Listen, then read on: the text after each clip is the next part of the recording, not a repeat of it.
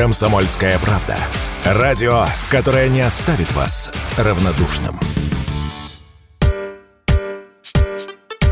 Владельцы китайских автомобилей с приходом аномальных морозов все чаще обращаются в автосервис. Чаще всего из строя выходят приборная панель, мультимедийная система, печка и топливный насос. Так, например, последний начинает жужжать и слабо качать топливо.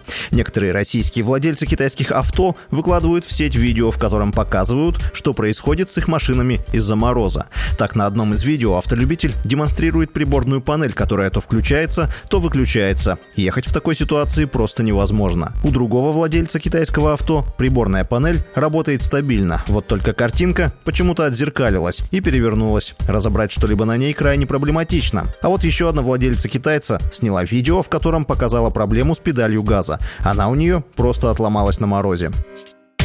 Ребят, сказать, что я в шоке, не сказать ничего. Чинган CS-55, рабочая лошадка, ну, в принципе. Сейчас будете ржать педаль газа. Она пластиковая. Она просто отвалилась у меня на морозе. Понимаете, я поправила коврик, и эта гребаная педаль, она просто сломалась.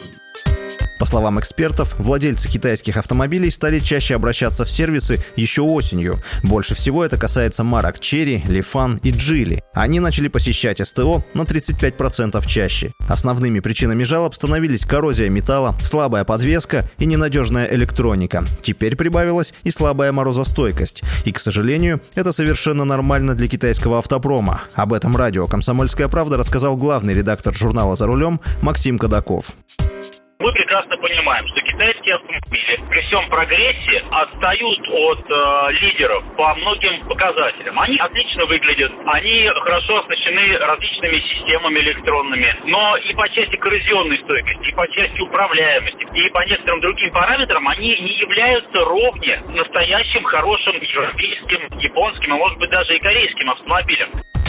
Помимо этого, к автомобилям китайского производства порой бывает проблематично подобрать детали, поэтому они не просто чаще бывают на СТО, но и проводят там больше времени. Об этом радио «Комсомольская правда» рассказал автомобильный инженер, основатель компании «Механика», член правления Союза автосервисов, вице-президент Международной ассоциации ребилдеров Дмитрий Даньшов китайцы пока не научились с немецкой педантичностью документировать все изменения в комплектации своих автомобилей на конвейере. В этой связи бывает, что машине приходится перезаказывать что-то. Соответственно, эти машины китайские больше времени проводят на сервисе просто в ожидании запчастей. Японец или немец будет на сервисе там 6 часов, приехал, разобрали, продиагностировали, съездили за запчастями или заказали, собрали, и оно счастливо уехало. То китаец может зависнуть на сервисе на более длительный срок. В 2023 году Россия стала самым большим внешним рынком для китайского автопрома. За прошлый год в Россию из Китая поступило более полумиллиона автомобилей. И в дальнейшем эти цифры будут расти, так как китайским автомобилям в нашей стране практически нет альтернатив. Василий Воронин, Радио «Комсомольская правда».